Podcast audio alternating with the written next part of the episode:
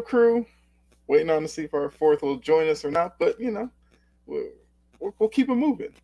We're into the week of the NFL opening night and the opening weekend. So, you know, we're definitely going to talk about that on tonight's episode. Also going to talk about the Noah Lyles stuff, which, you know, to me, probably got a little more attention than it needed.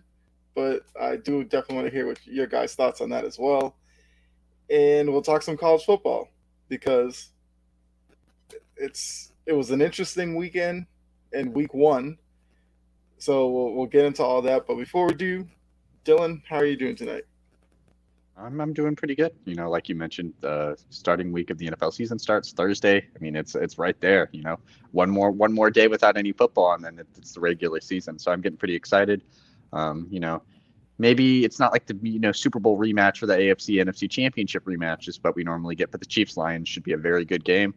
Definitely going to be interesting now if Travis Kelce is not going to play that game. It's definitely going to put the Lions maybe in a more favorable position to maybe even, you know, upset, which would be very crazy to think about. But, you know, it should be definitely a very interesting week one. I'm excited. I know we had a really good week one of college football, actual week one, not the week zero games, but a really good week one of football. I'm excited. I'm ready. I'm ready for it all.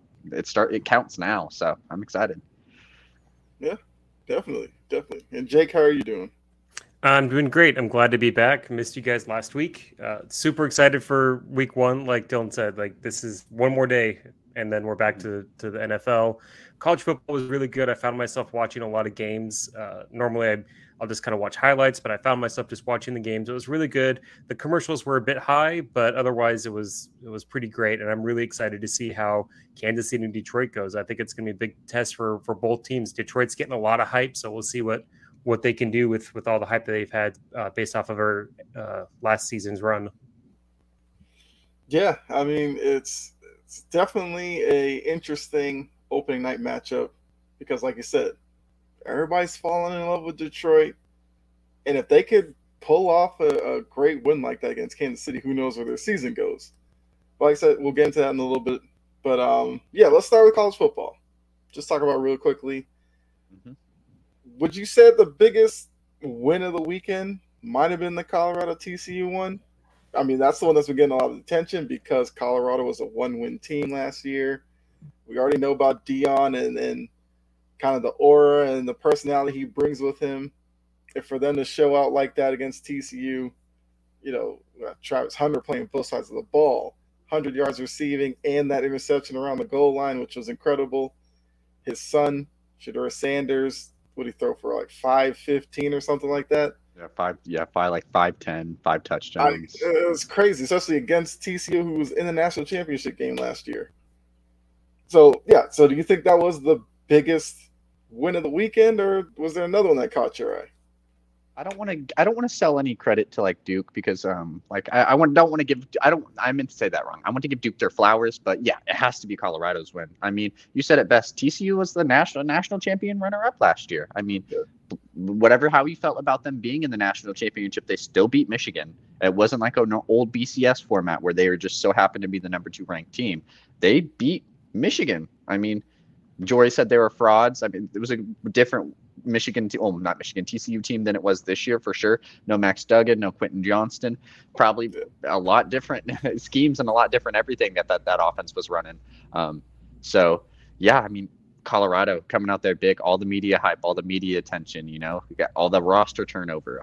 This was their time to shine, and Deion shined when the lights were brightest. I mean, it was great for Colorado. They're ranked now. I mean, definitely the lights are on them. So yeah, I would have to say it's Colorado. I give credit to Duke. It's a big win. It was their first top 10 win, and I think ever. So as a program, so that's actually like fairly impressive.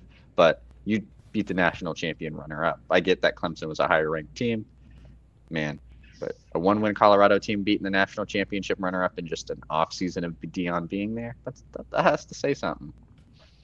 Yeah, absolutely. So Jake, yeah, which team were you most impressed by this weekend? There were two teams. Absolutely, the fact that Colorado came out and hung in with TCU, beat the defending, the team that went to the national championship game is a huge, huge statement win, and definitely shows that Coach Deion isn't just hype. There's so much substance and meat to what he does. So I want to make sure and give them a lot of credit. Duke is a big one. The other one I want to say, and this team was they're a good team, but I thought they were ranked a little too high in the preseason, was Florida State. Just in the second half, just absolutely smacking, laying it down to LSU.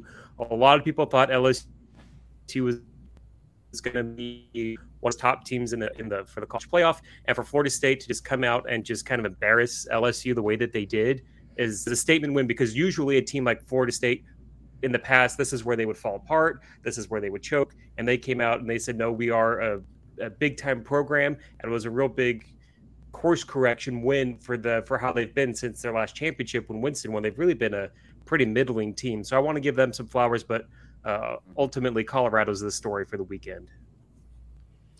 And as we welcome in Greg, what's going on, Greg? So what's we're just talking about the college football weekend. Let us know who impressed you the most. I do have two teams. First and foremost, Colorado. I think that that's pretty much a clear sweep. What Deion Sanders was able to do, I think nobody really had. Everybody had expectations for Travis Hunter, and people knew about him, but I think the main focus was how Shedeur Sanders was going to translate. He translated extremely well. So I was very impressed with that victory. The spread for that was like plus 20 points for TCU to win that, which is a crazy betting spread. And then my second team would have to be Duke facing Clemson. I think that Clemson was a lot of overrated. Clemson was very overrated coming into this year. And Duke took advantage of everything that they needed to do. So those were my two impressive victories for the weekend for me. Yeah, it kind of seems like we've run into this with Clemson the past couple of seasons where the kind of magic that they had with like Trevor Lawrence and Deshaun Watson has just completely fallen off, and that they have become a little overrated early in the season. I mean, they went through the whole DJ, I don't even want to try his last name because I'll probably butcher it, but it definitely seems like out of the major powers in college football, like Clemson is struggling the most right now to try to find their identity after, like I said, Watson and Lawrence were so great for so many years out in Clemson. And I don't know what to think about them. There's been a lot of talk about if Clemson needs to lead the ACC because the ACC isn't doing anything for them. I don't know if they're in a position like that anymore. I mean, I don't know if you guys agree or not. No, I mean, I agree. I mean, looking at how we saw that week one game, I mean, when they have to go up against Florida State, that's probably not going to look too pretty for Clemson. I mean, even a team like North Carolina is probably going to give them a lot of trouble. Even, Pittsburgh looked really good too. So you have a bunch of different of these ACC teams, who aren't really super big themselves. I'd maybe give North Carolina a little bit of the credit. Florida State definitely being a very big team. But yeah, if Clemson just goes and just has like a 4 or 5 loss win season, I mean, what are you going to say then? I mean, you don't look too hot then as a 5-loss team against and then in the ACC, especially if they lose a random game to like even maybe Louisville, if they lose to one of these other unranked guys who aren't really known for being a football powerhouse, it's not going to look super good on them. So yeah, I mean, no, it's definitely one of those things where it's 4 years ago, yeah, absolutely, Clemson could look at the SEC, but they just don't have the staying power. Like, we saw the same thing with Florida State, where they won their national championship. They were looking really good. They're like, oh, we're going to tie back to the 90s runs that Florida State had, and then they fell apart. And if it was up until, Saturday's win or whatever their game was, I think it was Sunday's win, we wouldn't think Florida State is a team that could jump conferences because despite their history, they haven't really performed well. So I think they're just fine in the ACC. And it really just goes to show what Nick Saban has done at Alabama for the staying power since 2008 to just go through all this turnover and still be a top 5 team year in and year out. Really, I mean, it's people act like it's easy, but it's not, because if Clemson can't do it, Florida State can't do it. I mean, even Ohio State, Oklahoma have hard times kind of recycling through to get there. But Alabama just always seems to be there. Yeah, I agree with that. I guess staying kind of ACC, the news about Stanford, Cal, SMU, I guess it's official, wherever they're going to join the ACC, which I still cannot wrap my head around, like, how that's supposed to work, but it's a thing now. And I guess the ACC has, what, 18 teams. So what are your initial thoughts about those three joining the ACC, obviously leaving the Pac-12 in, I don't know, in the graveyard at this point, only with what Oregon State and Washington State out there with the box on the corner trying to find somebody to love them. But, like, do you think it's going to work with those three, or do you think it makes sense for those three to join the ACC? And we start with Greg on this one.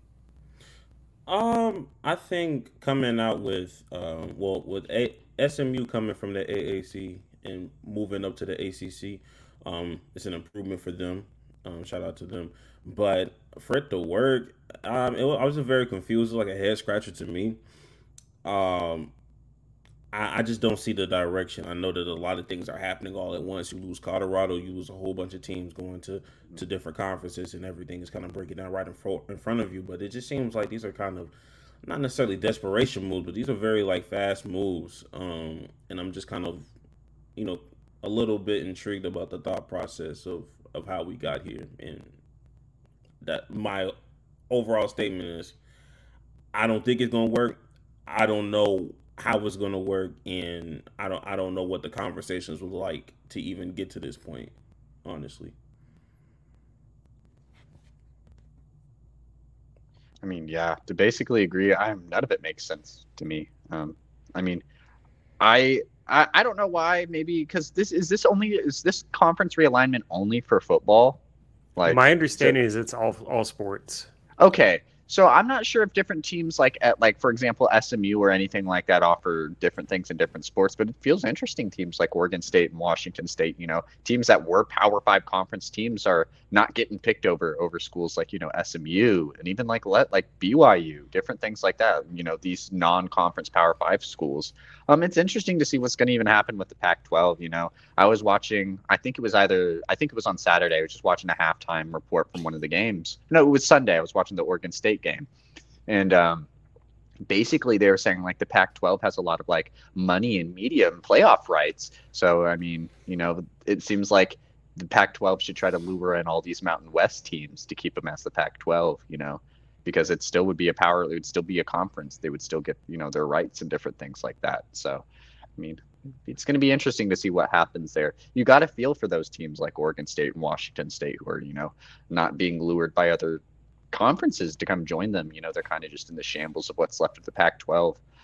You got to feel for the athletes. You get different things like that as well too, you know, being, you know, bought by the hype of the Pac-12, getting to play different schools like Oregon, you know, different things like that. And this goes for every conference. I mean, me even being an Oklahoma fan, you know, not thinking that there's going to be bedlam, it kind of sucks a little bit, you know, not knowing you're going to have that Oklahoma State matchup every year. You know, it's usually the last week of the season.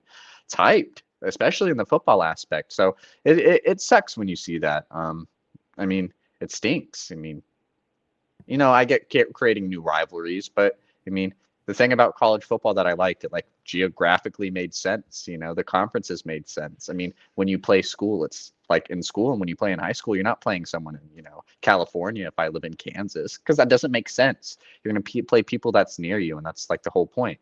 I don't know. Man, I'm personally against all this realignment. I was okay with a couple teams here and there. You know, I like when Division II schools get to go to Division I, different things like that. It's nice to see, but I'm not a big fan of just throwing everybody wherever just because it makes sense financially and money wise. And you know, all these schools get money. That's really what it boils down to. We'll get some good games. I mean, I imagine Oregon, Ohio State's going to be really cool in football, getting to see that, but. It's also really cool when you get to see it in a national championship where these two teams don't normally play. You know, that's what gives you kind of that energy, that buzz. It's kind of question marks on both sides. You don't normally see them play often. Now we're going to see them play all the time. So maybe, who knows how this is going to work. There's 18 teams. Yeah, I mean, I'm not surprised in the sense that it happened, because you look at it and it's all about money, and the Pac-12 just has never been able to really be the big draw money wise compared to the ACC, Big Ten, SEC, and Big 12. But I'm disappointed. Like it sucks. I grew up in the Northwest. I grew up a big Ducks fan, and for there not to be the Civil War, or it's called different now, but you know, growing up it was a Civil War, Oregon State. You know, there was the Apple Cup, Washington State. Those things meant something, and for them to be taken away just sucks. It doesn't make any sense for a conference named the ACC to have teams on the Pacific Coast. Like it doesn't make sense in that way. I'm not surprised because again, the money's there, and I think. What I'm hoping this will lead to, at least, is some sort of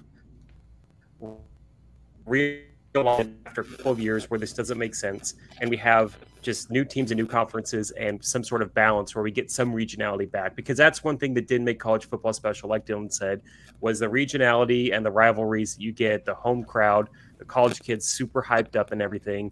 And you kind of need that for college football to really be special. And when it doesn't help when conferences have 18, 16 teams. You can't play every team in the conference, so we may not get Ohio State, Oregon in the Big Ten matchup because they don't play each other every year, and that's just a bummer in that sense as well. Yeah, it's definitely a good point. I mean, that's kind of what one of my issues is with, like, the SEC. You don't get Georgia, Alabama every year unless it's the SEC title game. Unfortunately, I mean, luckily, those two have been so good that you do get that matchup there. But yeah, with all this realignment and stuff, if you don't get those big matchups, then yeah, it's kind of like, what are we doing this for?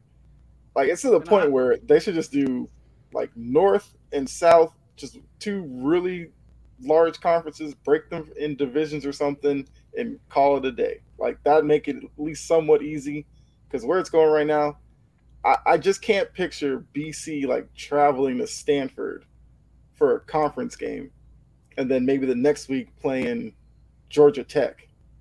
That's crazy to me. But that, like, that's where we are, though.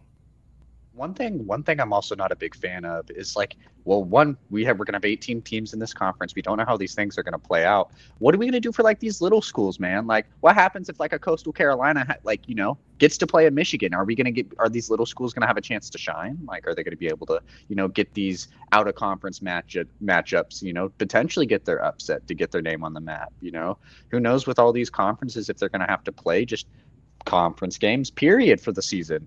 Who knows how this is going to work. I mean the ACC is a good example of, like, how potentially it's going to work if you look at it now. I mean, the Big Ten also, two split conferences, you know, everyone in the conference plays each other. Who has the best conference record plays each other for a championship, and you call it that, which is probably the pathway we're going to go down. You know, 18 teams, 9 in each one, call it cool. They'll play 9 conference games, 2 out of conference games. It's probably how it's going to happen. 8, whatever. But I don't know. It's weird. I don't like it. Sucks. Yeah. And also, too, just as a shout out, like, this is terrible for every sport that's not football. When you think of, like, softball, baseball, lacrosse, all the sports that are smaller that have to do way more traveling. These students, I mean, it was already hard enough where they have to play their games. They have, like, a midnight red-eye flight, stuff to do their tests.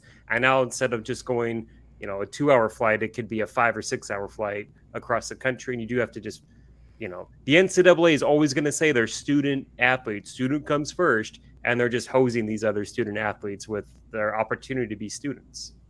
Yeah, they're going to be like, oh, they have the NIL. And it's like, that doesn't, you know, help them get back in class on time.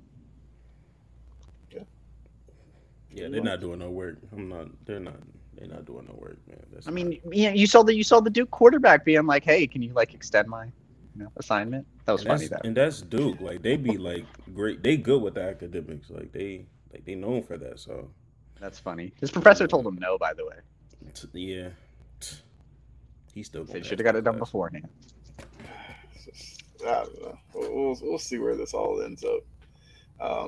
Yeah. So hopefully back to where it was. Maybe. Look, I say it every year. I miss the old Big East. It was fun. At least BC had a chance. I just don't know how they'll ever have a chance in the ACC. I miss the Big East. NCAA 24, the game. That's that. Okay.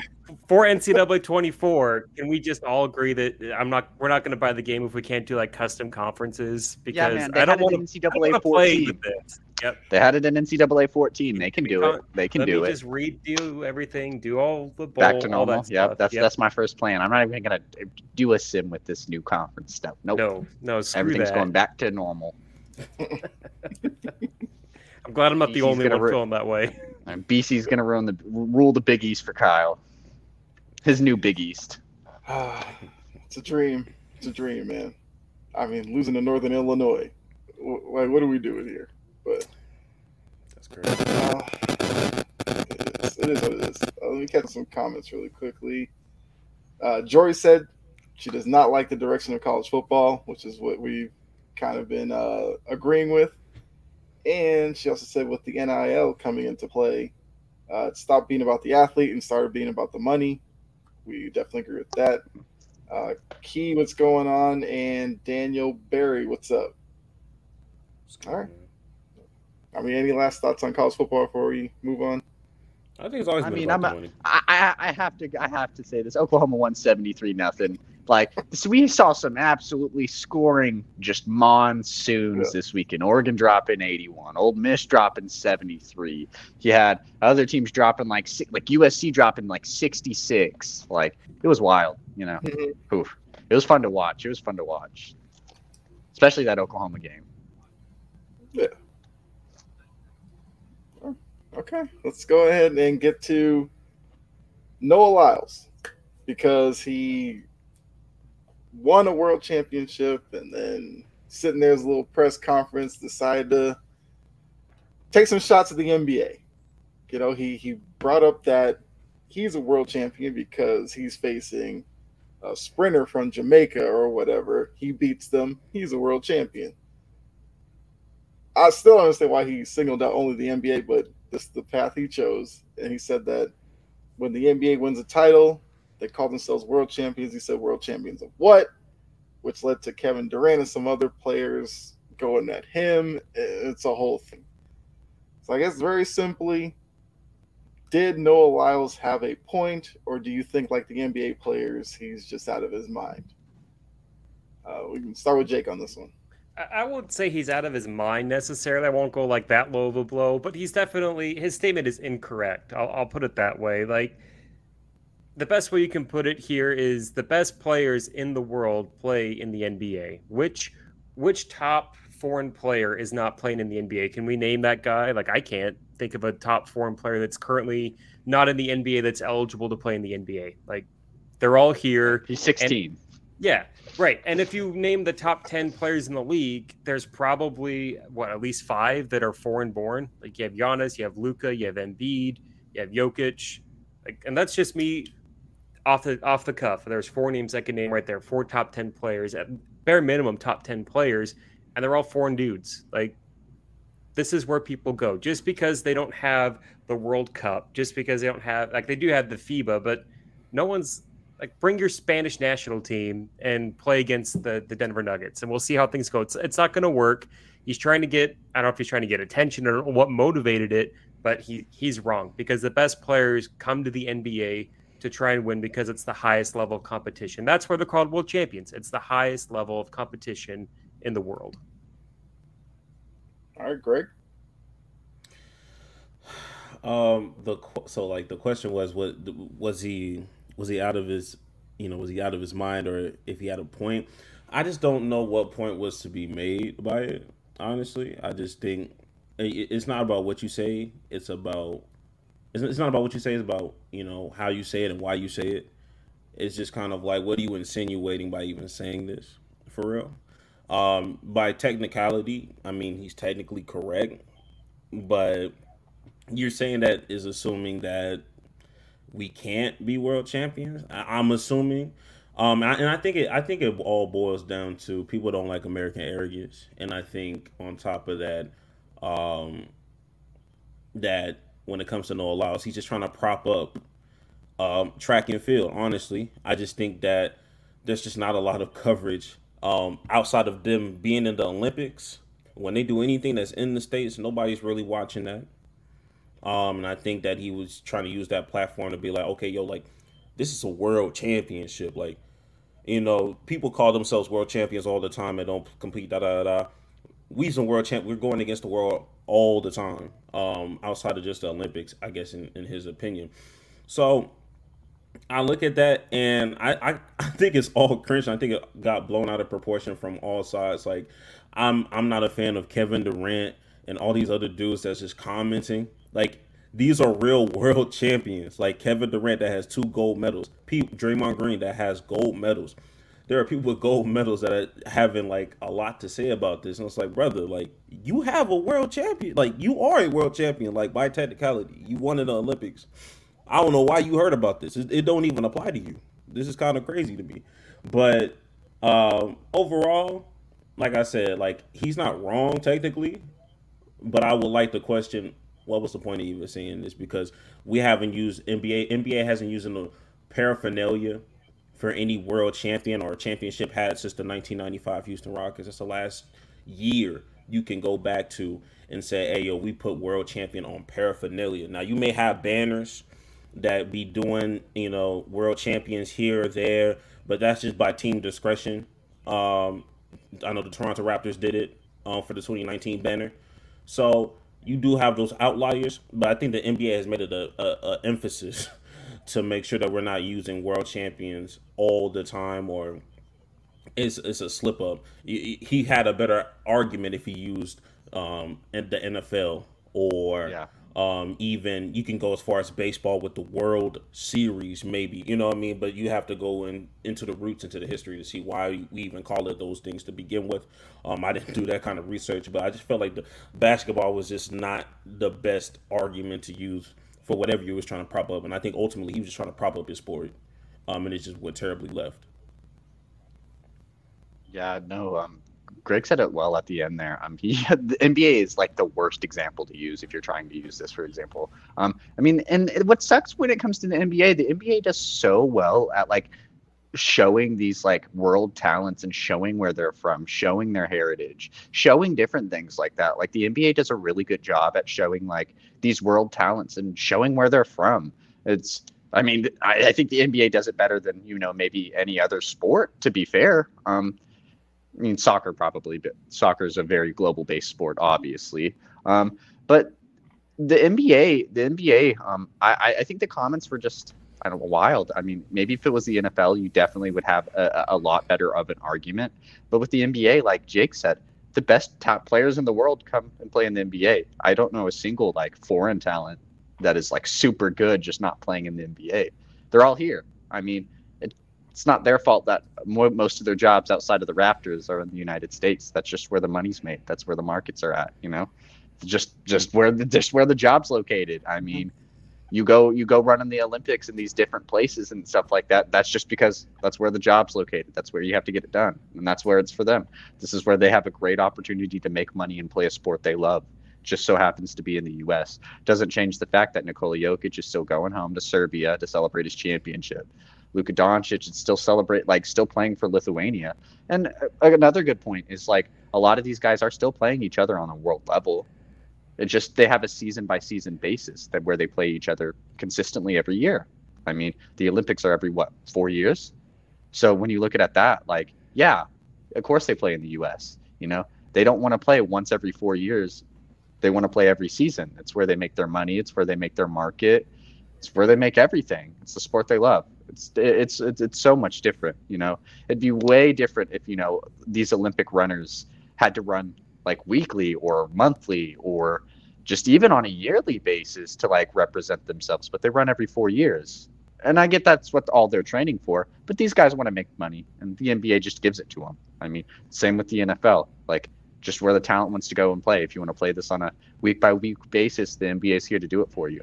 The NBA is here to make you a world champion. That's where all the best talent's coming from, is from the world, from the United States. A lot of these players who we're seeing even playing, like, the FIBA World Cup, a lot of these dudes are in the NBA. I mean, some of them aren't, of course, but a lot of the dudes are still representing their country. Mm-hmm. I don't see the issue.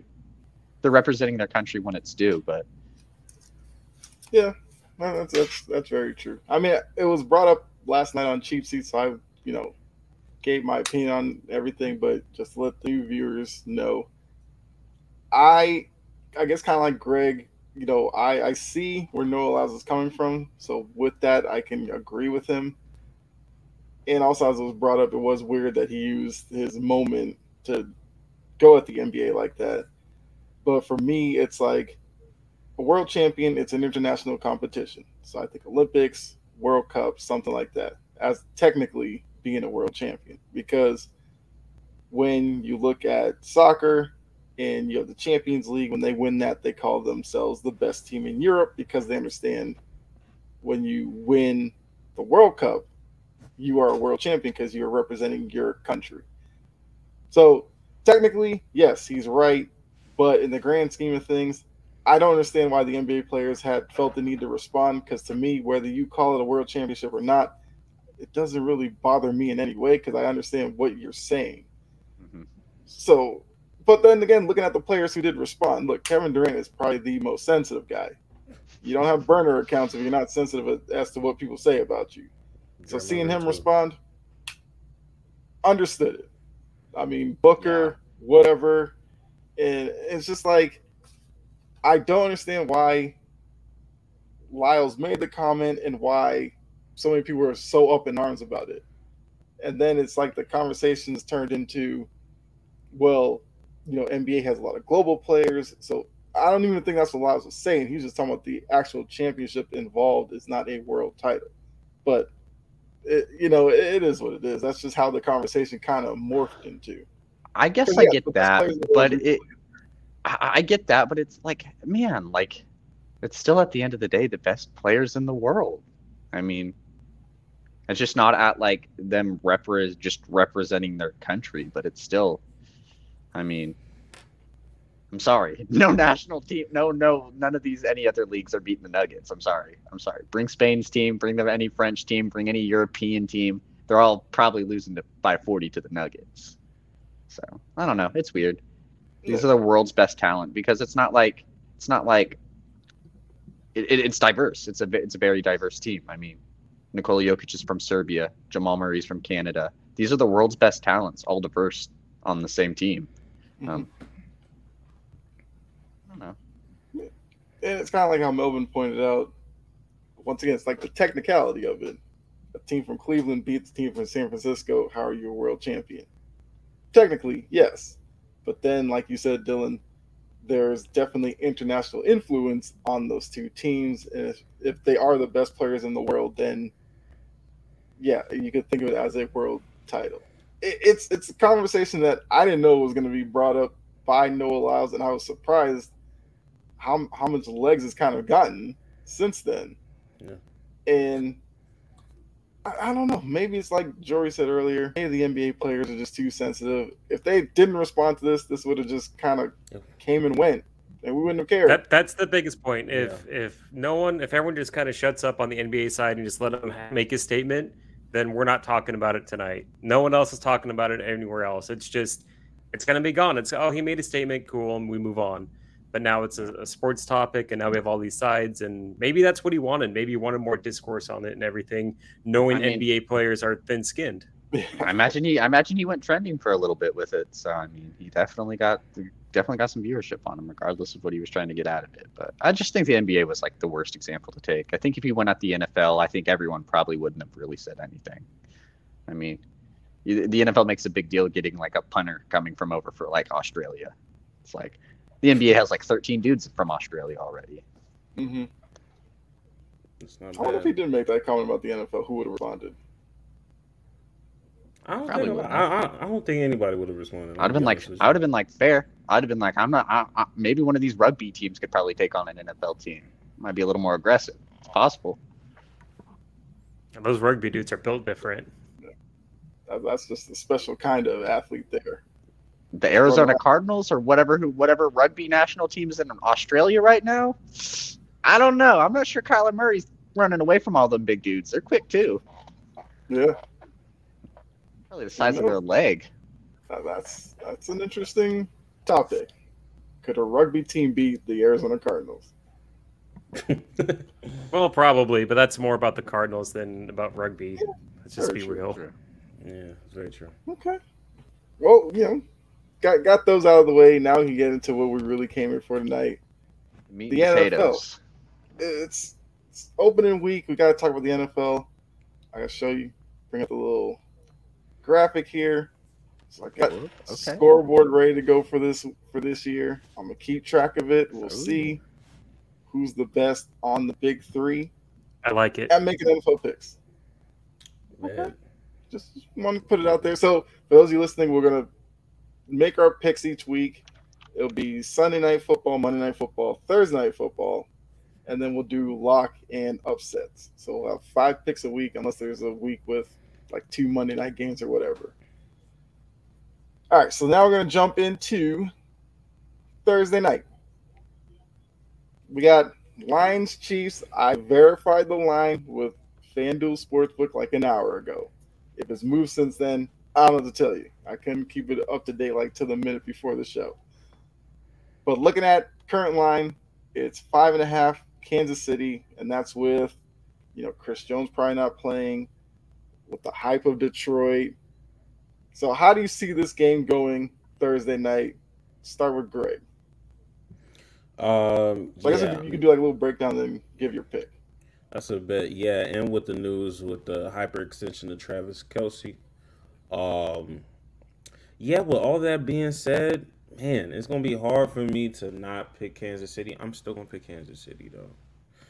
Just in case. I might just go ahead and pick Kansas City. Any other team that had to go through Chris Jones and Travis Kelce not being there, I would have picked Detroit. I like what Dan Campbell is doing.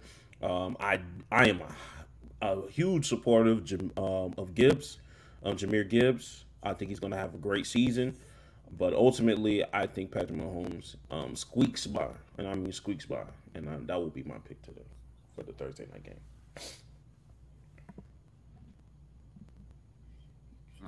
I'll go next. Keep it simple. Yeah, I kind of agree with what Greg said. Travis Kelce not being there is going to suck. Kansas City isn't anything too spectacular on defense, especially on the running side of the ball. So not having Chris Jones to just to force up the middle or just have his presence there, and you probably won't for a little bit, it's going to suck. And then the news of Travis Kelce definitely being out is going to suck. A lot of question marks on that Kansas City receiving core, just with who's going to get the ball. No more Juju Smith-Schuster, no Mecole Hardman. Like I mentioned earlier, Travis Kelce's out. Pacheco, is he good to go to play? I'm not 100% sure.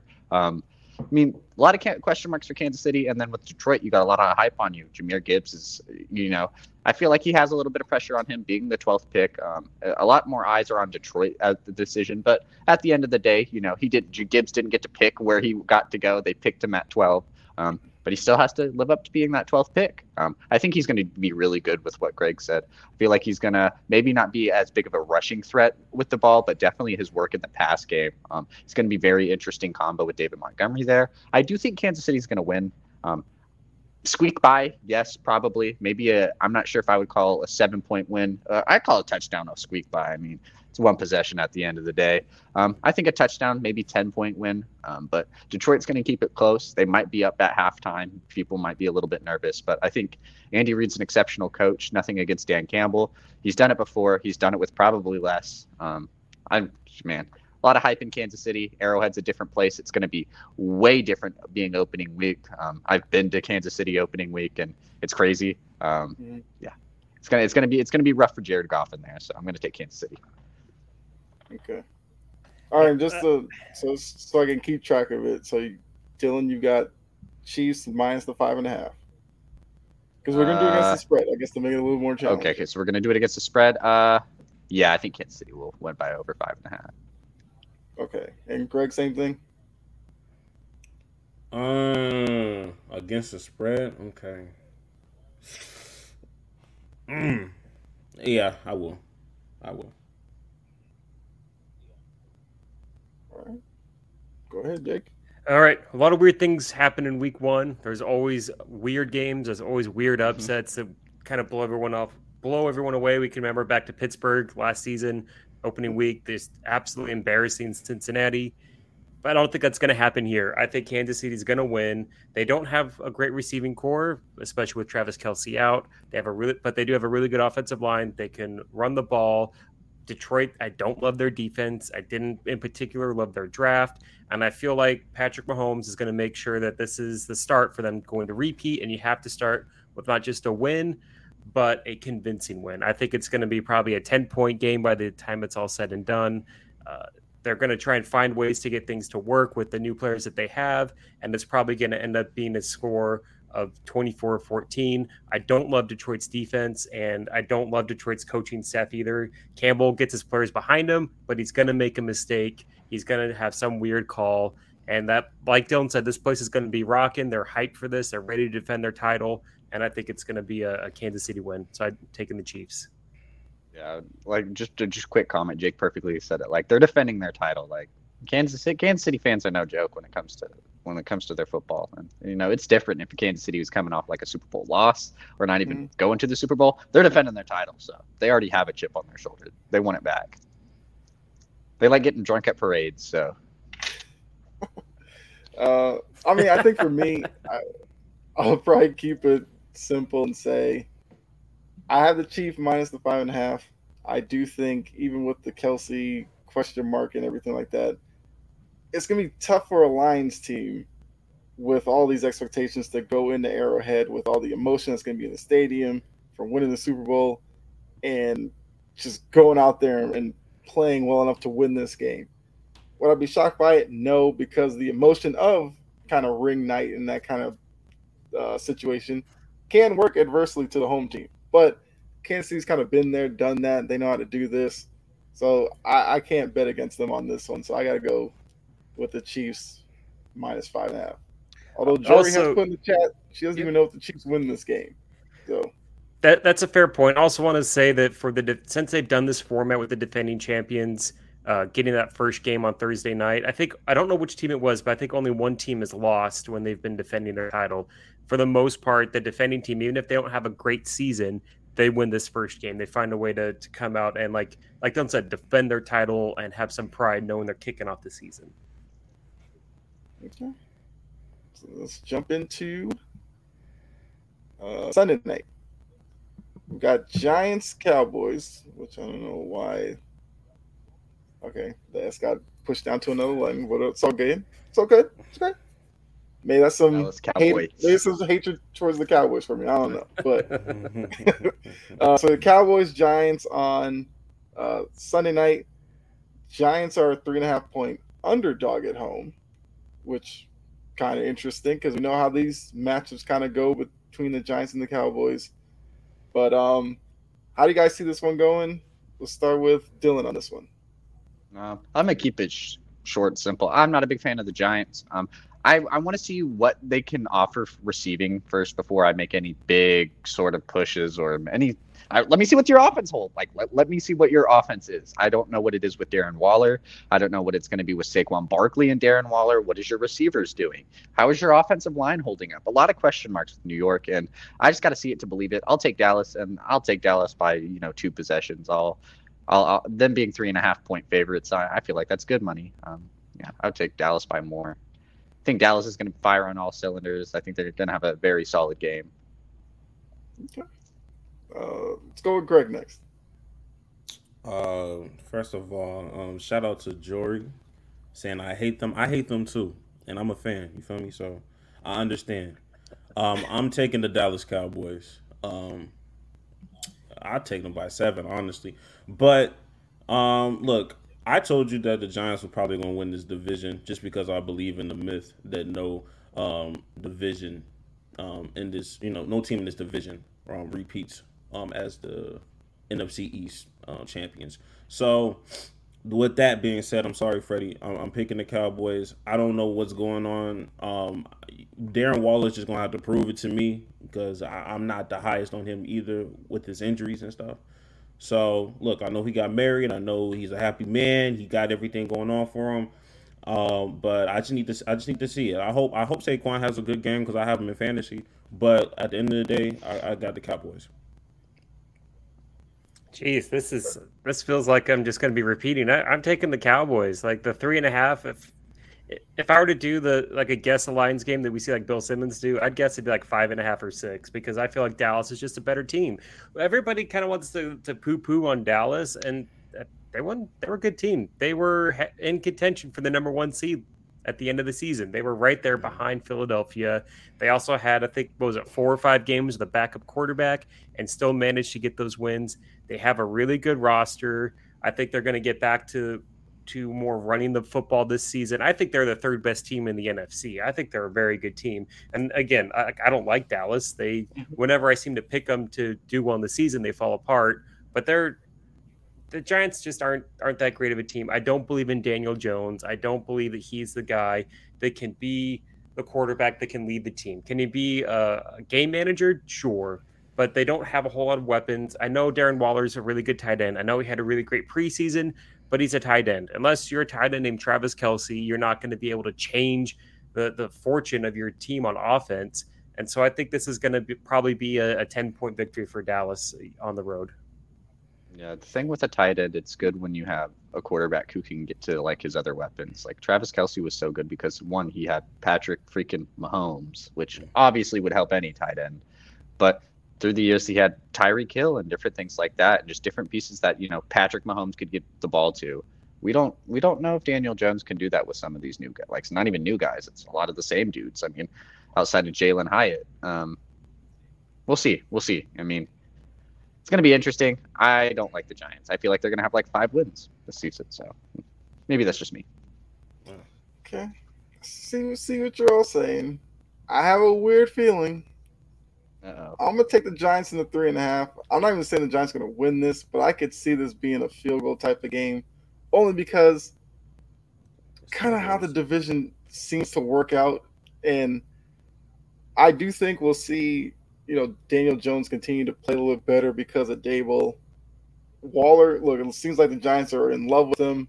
Kind of like Greg said, I don't know if I'm the biggest Waller guy, but I'm willing to give him the chance now that he's out of Vegas. Maybe he was just done with it and whatever. But now that he's in New York, maybe he's a new lease on life.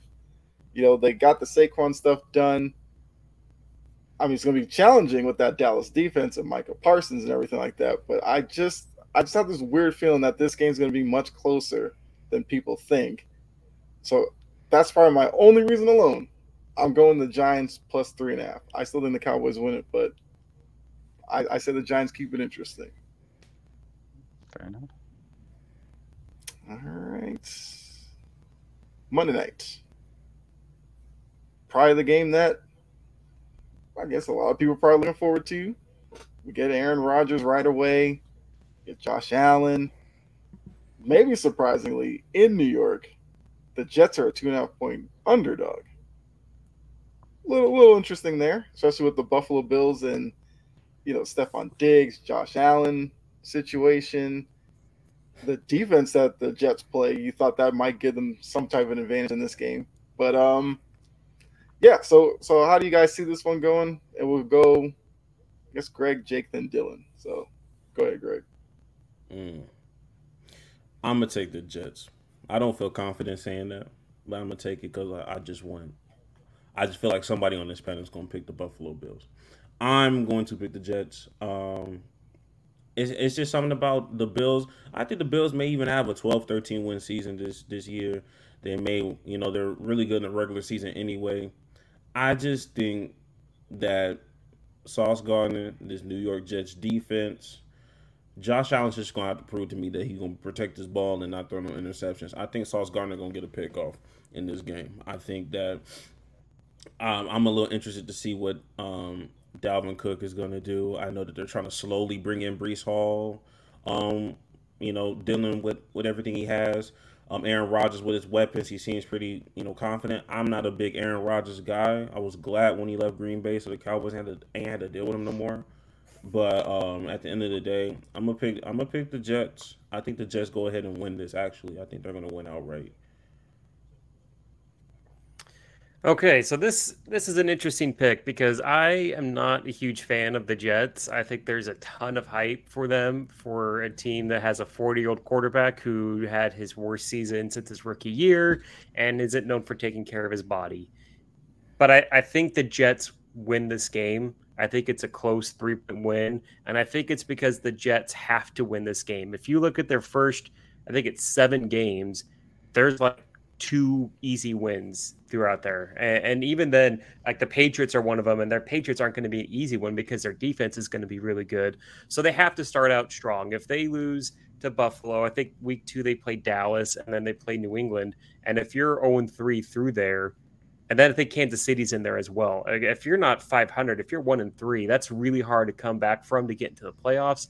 And I think this is going to be their big moment. It's Aaron Rodgers. He knows the spotlight's on him. He knows he's going to have to come out and shine and play big. And I think they're going to do that. I think they're going to have a great first game that everyone's going to get hyped for. And then eventually it's going to fall apart and they're not going to make the playoffs. But I think the Jets win and cover. They probably win by 3 points in this game at home. Yeah, I'd basically copy and paste Jake's answer outside of, you know, the Jets missing the playoffs part. I'm very confident, and I'm a lot higher on the Jets than I know if someone like Jake and Kyle are. Man, maybe it's because I've seen Aaron Rodgers just kind of like just casually just always make it to the playoffs, and the Packers just always be really good. That, you know, a team that it seems like they're really kind of going all in this season around him, getting pieces like Dalvin Cook. You know, I'm not sure Randall Cobb and Allen Lazard are big pieces, but definitely making Aaron Rodgers feel comfortable signing those pieces. There's going to be questions about that offensive line. But the good thing is, you know, Buffalo's defensive line isn't the greatest in the NFL either. Is Von Miller ready to go? Is he playing week one? I'm not sure. Nope, I don't think so. I'm pretty sure he's still out. So that's going to be a big piece that's not there. I know they traded Boogie Basham away as well too. So their defensive line is definitely going to have some question marks as well. I like New York at home. You said it really good. It's this big moment on ESPN Monday night in New York. Aaron Rodgers is going to get like probably a 10-yard scramble touchdown, hit the discount double check in New York. Everyone's going to be screaming. It's going to be going wild. Yeah, I think New York's going to get it done. I feel like they could get it done by 10 points and kind of shock some people, you know. It would get a good, solid statement win. Like Jake said, like they need to start now. Like some teams can, you know, go throughout the season, pick it up in maybe the second half or like earlier in like week 4 or 5. The Jets have to go now. Like they have to fire on all cylinders now because they got a murderer's row of opponents coming up. Like you got to go Dallas next week. Kansas City. Oof. And even playing the Patriots is going to be rough because their defense it's just going to hit you in the mouth. Like they're going to not maybe be the greatest talent wise, but they're going to hurt you. They're going to hurt you. It's not going to be fun for the Jets. So I think they'll know that they need to win. They'll get it done now. Okay. This game, look, ESPN knew what they were doing, putting these two against each other, because I'm not high on Buffalo. I kind of would love to see it crash and burn in Buffalo, although I love Bills Mafia. Great group of fans. The team on the field, I don't know. If the Bills can show me that they will make some commitment to the running game that's not Josh Allen, maybe I would think highly of them. But that's not going to happen. I know it's not going to happen. I'm intrigued by them seemingly going with like a 2 tight end set because they did draft Dalton Kincaid. You figure he's going to be on the field a lot. And Dawson Knox has kind of been a staple of their offense a little bit, so I want to see what that looks like. That's the Jets. Man. And you guys know how I feel about Aaron Rodgers and the Jets. I think it's going to crash and burn. But I do think it's kind of the honeymoon phase right now. So I could see Aaron Rodgers doing that, scrambling in, getting a touchdown, Jets fans' hopes, getting up there. And, you know, ESPN's going to go crazy the next day talking about, oh, the Jets are back. And then I'm just Super Bowl favorites, baby. A couple of weeks, and they face New England, and New England just takes it to them. And then all Jets fans will go back to their miserable selves, and I'm just going to be loving life. That's my hope. Whether or not it happens, we'll see. Trust me, if the Jets are successful, people watching right now, I will become more and more miserable on this show. I'm putting it out there right now. I cannot have the Jets be successful. My heart can't take it, all right? So I'll say all that. I'll say, look, the Jets get week one. I'll give them week one. Because, like I said, I just think I just feel like Josh Allen's going to be running for his life, being chased by these Jets defenders, and he's probably going to force himself into a couple of turnovers, which will ultimately lead to the Jets winning this game. So I'll take the Jets plus the 2.5. My stomach hurts just saying that, but, you know, I'll keep it real. All right, so now we've gone through the primetime games. We now have the rest of the schedule. And, yes, I went through. I got all the lines for all the games. I'm committed. See, I'm committed to this. I like it. I like it. So I do like it. We're going to go through. So from the rest of the schedule, give me a lock and an upset. So, obviously, the upset would have to be you're picking one of the underdogs to win. Actually, pick an underdog to cover. I don't know. I mean, if you want to be bold and pick an underdog to win. No, yeah, it's to cover. Yeah, even better. And then the lock, of course, is you're picking a favorite. So we'll go Jake, Craig, then Dylan. Okay, so I'm going to give both my picks first. Yeah. Let's do that. Okay. All right. So my lock, and I hate to do this, Kyle, because I like you. I'm locking Philly to beat New England. I think Philly, again, it's a statement game for them. I know it's not like a primetime game, but Jalen Hurts wants to make a statement. There's no Super Bowl hangover. I know there's some questions about New England's offensive line for their guards, if they're going to be healthy, if they're going to play. Philly's got a great D line. I think they're going to come out and have a statement win. 3.5 feels kind of. I would think it'd be like a 4.5 kind of a point spread. So I think Philly's going to win. They're going to win pretty soundly, probably by 10 points. And my upset of the week, I'm really confident in this, is the Pittsburgh Steelers. I'm really high. Man. Okay. Oh, yeah. I'm sorry, Dylan. Didn't mean to take your thunder. That's great minds think alike, though. We'll just have to put it that way. No way. Oh, my gosh. Yeah, well, I am super high on Pittsburgh. I think they're going to be a really good team this year. I think they're – I really like Kenny Pitt. And for the record, I hate the Steelers. I've grown up hating the Steelers my entire life. I've never been a fan of them, never been a fan of their fan base.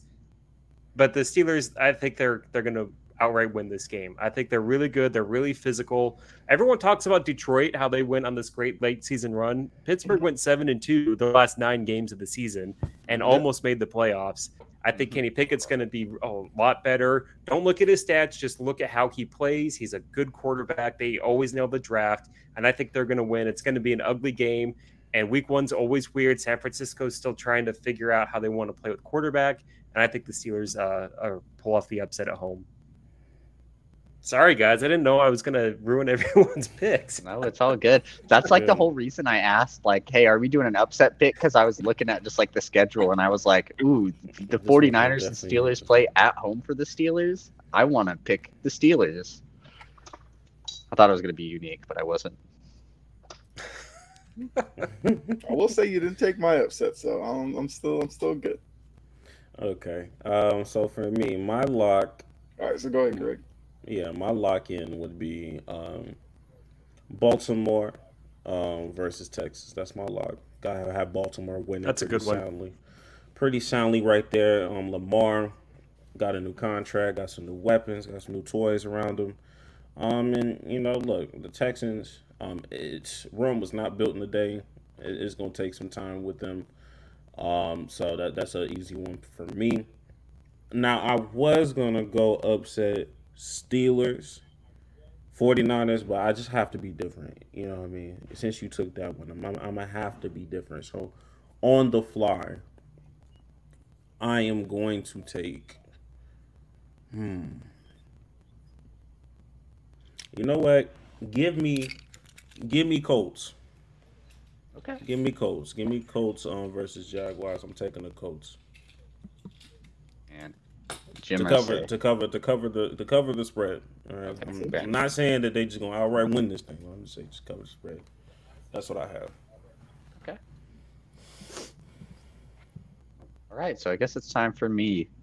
My lock. I was gonna go down the path of doing the Ravens Texans, but I didn't know we were doing spread at first, so I never like picking a team who's a 10-point favorite. It always feels weird because if you win by 8, it's still probably a good win. You could win by 9, it's probably still an okay win. I don't like picking 10, so I don't like being a homer, but I'm gonna pick Seattle. It's the 12th man, first week of the season. The Rams have a lot of question marks. Cooper Kupp's not gonna be probably playing this game either.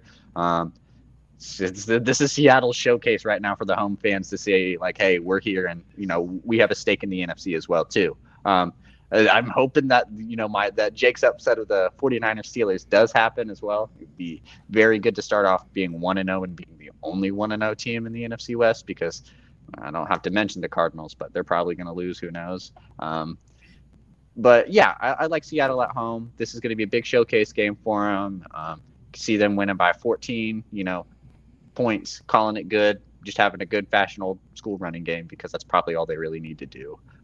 So yeah, I'll take Seattle as my lock. And then my other upset, give me the Packers. I'll take them the outright win against the Bears as well too. I'm very high on the Bears. I do like Justin Fields. I do like what the Bears have to offer, but there's a lot of turnover in that whole just team point blank period, from the offense to the defense. It might take a little bit to get them going. They could struggle.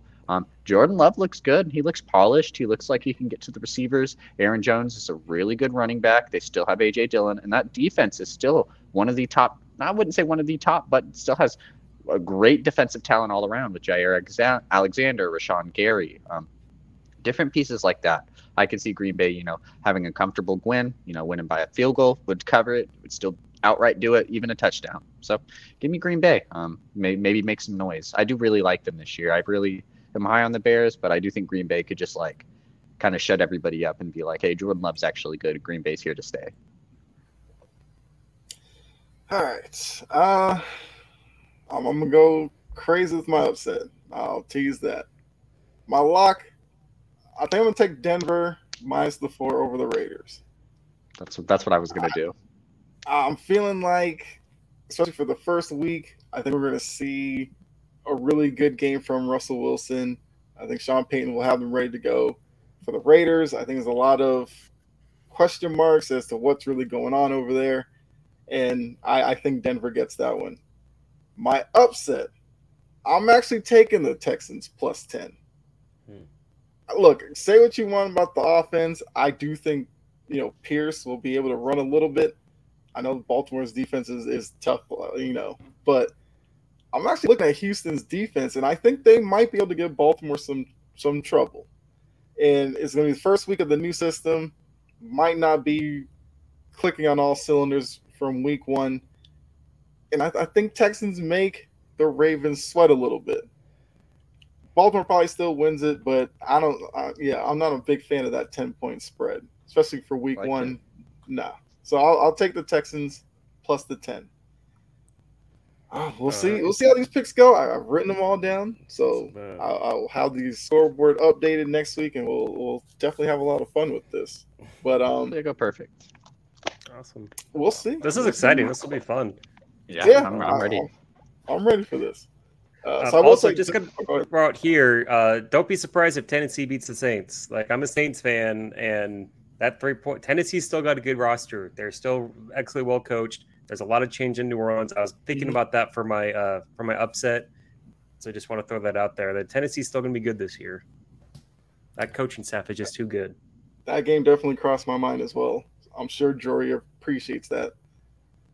Because yeah, I agree. You know, no Kamara.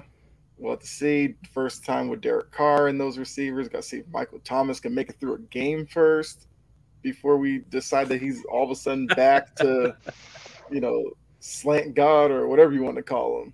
Can he make it through a game before we start giving him that nickname again? And for Tennessee, I feel like you know what you're going to get from Tennessee. They're going to line up. They're going to hand it to King Henry. And if you stop him, cool. If not, you're going to just see more and more of them. Maybe DeAndre Hopkins gets a touchdown. Lets people know that, hey, they can throw in the ball when they need to. I feel like we're going to see, like, DeAndre Hopkins. It's going to be like a play-action play after they just gave the ball to Derrick Henry for the 14th time straight. And they're going to just, like, throw a play-action pass, like DeAndre Hopkins touchdown. We're going to be like, oh, okay, yeah, this offense could be this.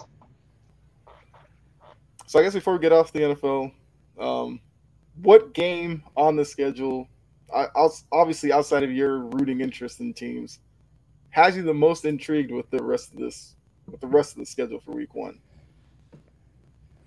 Bengals. So there's two games that, just if we're looking here, that I'm really intrigued. I mean, San Francisco, Pittsburgh, I really want to see how this goes. I want to see what Pittsburgh can do. Again, I hate the team, but I think they're going to be really good. I want to see what San Francisco can do. And then for me, the other one is the Dolphins and the Chargers. Both of these teams have young quarterbacks. They have a lot of question marks for what they can do for the franchise. And I think it's going to be really telling for how each team plays in week one for what the rest of their season goes. I think that's going to have a lot of attention. But then again, at the same time, you can't overreact to week one because week one is always just nuts. But that's the game I'm looking for. Okay. Greg, I don't want to steal Greg's thunder because he mentioned it first, but I'm really interested in seeing what the Bengals and the Browns have to offer. That's going to be a really, really good game. It's definitely going to see – at least it's more intriguing on the Browns aspect of things. I think we know probably what we're going to get from the Bengals. Let's see what the Browns gives us. And yeah, like what I was about to say this before Greg said it, but yeah, let me see what's going on with the Buccaneers and the Vikings. A lot of both these teams have some question marks. You know, a lot more question marks when it comes to the Bucs ends, especially when it comes to the quarterback issue. But let me see what Alexander Madison's going to give me. Does Baker and Mike Evans and Chris Godwin have some connections? Like, let's see what both these teams are about because both these teams, you know, potentially could be playoff contenders this year, and weak conferences at that too in the NFC. Mm-hmm. That's true. That is true. For me, yeah, like I said, like Dylan said, Bengals, Browns, Bengals, Browns is something that I'm interested in seeing, kind of seeing what Deshaun Watson looks like this season, with the tools and the talent that's there. On paper, it's supposed to be a pretty solid roster. And with the Bengals, the Bengals are the Bengals. So the Bengals just have a hard time of just beating the Browns in general over these years that nobody really talks about because the Browns are the Browns, but they find a way to beat the Bengals all the time, even with Joe Burrow. So that's one. And then my second one is Green Bay, Chicago. Seeing Jordan Love and seeing how comfortable he's with Christian Watson and all those other tools that they have over there. Aaron Jones is still over there, I believe. And on the Chicago side, Justin Fields, what he's going to do with that tight end and his other receivers that he has over there and his running ability. And it's in Chicago. Aaron Rodgers isn't there anymore. Green Bay may not just own the Bears all the time. So I'm interested in seeing that one as well. So I think for me, looking at the schedule, it's like I think you guys kind of touched on a lot of the ones I'm intrigued by. You know, I think Browns, Bengals, I'm really high on Cleveland. I want to see them get up to a good start. You know,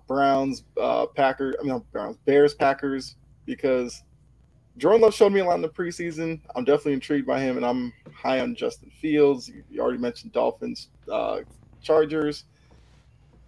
Falcons, Panthers. I kind of see a little bit of intrigue in there because first time seeing Bryce Young, we'll see. Like, I'm kind of higher on the Panthers than the Falcons this year, but Panthers look terrible though. They look terrible preseason. I know, and I'll probably sound stupid for that, but something about Carolina has me intrigued, and for Atlanta, it's like they put a lot of effort into the defense, which I think might actually be somewhat decent this year.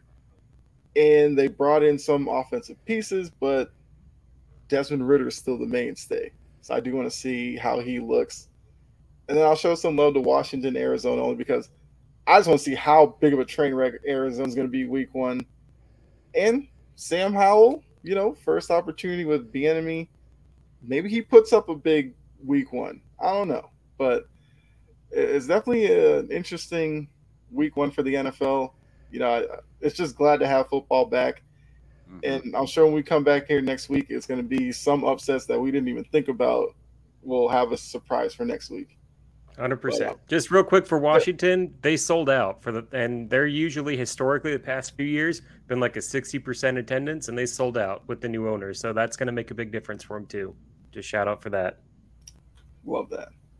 Bye-bye. If you're a quarterback like Sam Howell, just last comment too. If you're a quarterback like Sam Howell, like you got the opportune time to show out, like especially like you got the call at the right time.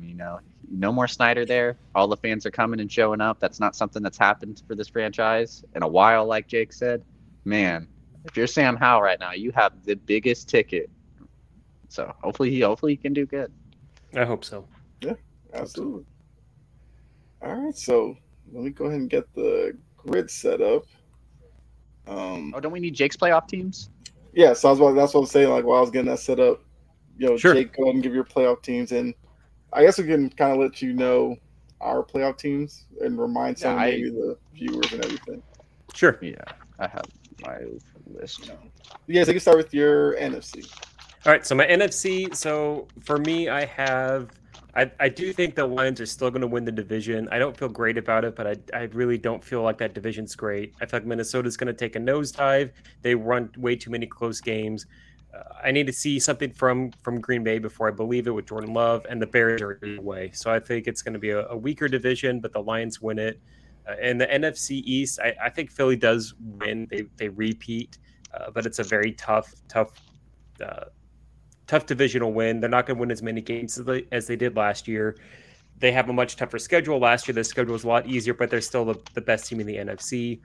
NFC South, I have the Saints winning it. I know they're my team, but I feel like it's a fairly safe bet to do. They have the best quarterback, great defense, and I think they can beat all three teams in that division. And then the NFC West, I don't love the 49ers because it feels like they do everything right except for the quarterback. Like, they just can't draft the quarterback right. They can't figure it out, but they do everything else right. And their offense, you don't really need a great quarterback. You just need an average quarterback to win. So I'm still going to take them to win the division. And then the three wildcard spots, I think Seattle is going to win a wildcard spot. I think they're going to be really good. I think they're going to show – I think Geno's not going to have the second half kind of dip that he had. It felt like he kind of tapered off. He's going to have a full off season with the team, knowing he's the starter, knowing he's the man, and he's going to get the team to a wild card.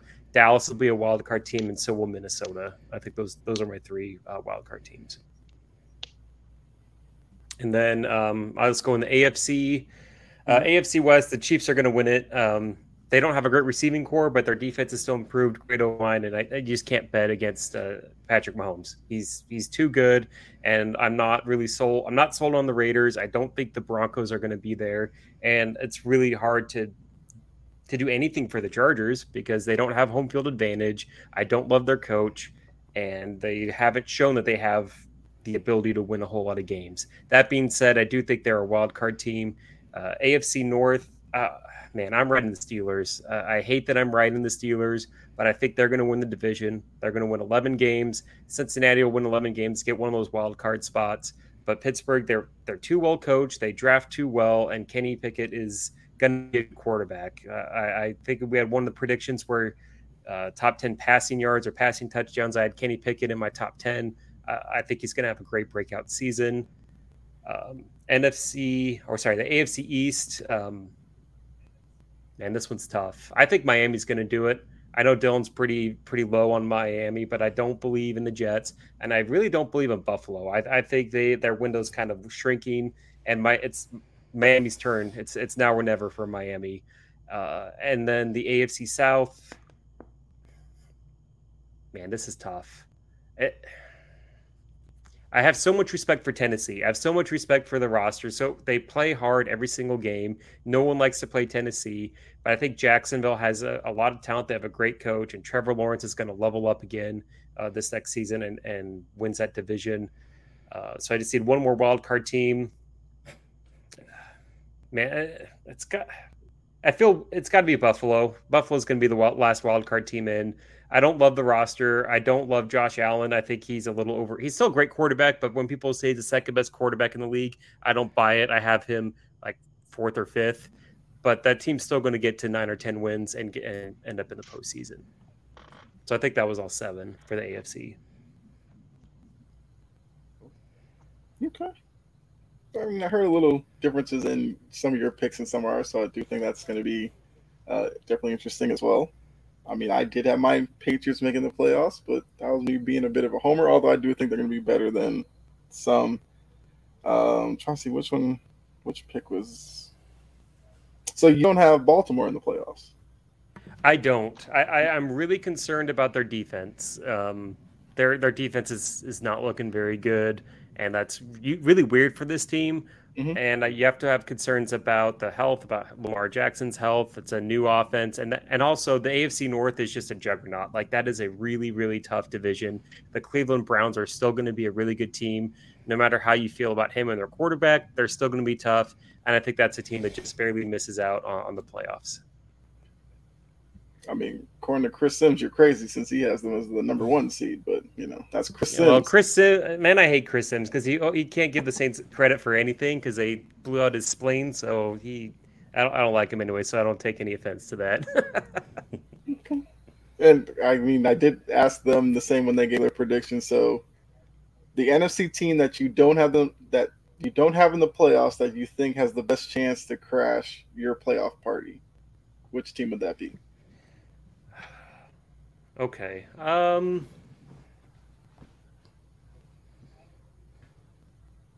It's probably the Bears.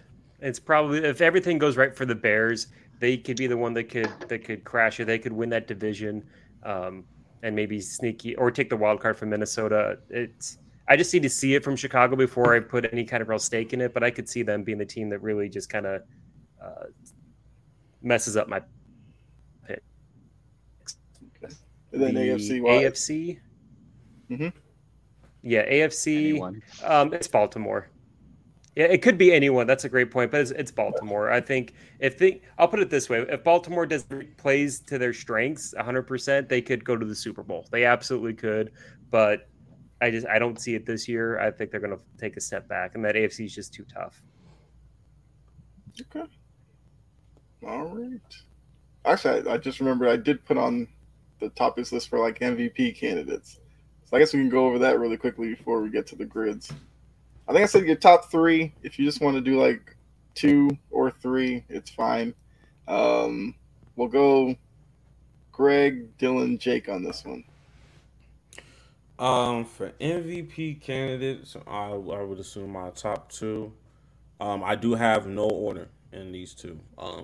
For me, Patrick Mahomes. And then I have, surprisingly, Lamar Jackson. Fair enough. Those are my two. For me, keep it pretty simple. I did two, the two that I thought was like the most favorited in, and then I kind of just like was looking at like the odds and stuff like that, and like if I had to throw one out there that I would, you know, maybe like to take the odds on who I do it. So Jalen Hurts, I mean, keep it short and simple. He was the favorite to probably win the MVP before he was out those last couple of games. He could just easily go and do it again. You know, he had over, 3,000 yards passing, 700 yards rushing, 13 touchdowns on the ground, just alone on the ground. Very impressive. Eagles are going to be favored to win the NFC again. He could just do what he did last year, and as long as he can play throughout the full season, you know, barring any big performances by anyone else, he could win the MVP. And then number two, I have Joe Burrow. Him getting injured, you know, doesn't really change too much of it for me.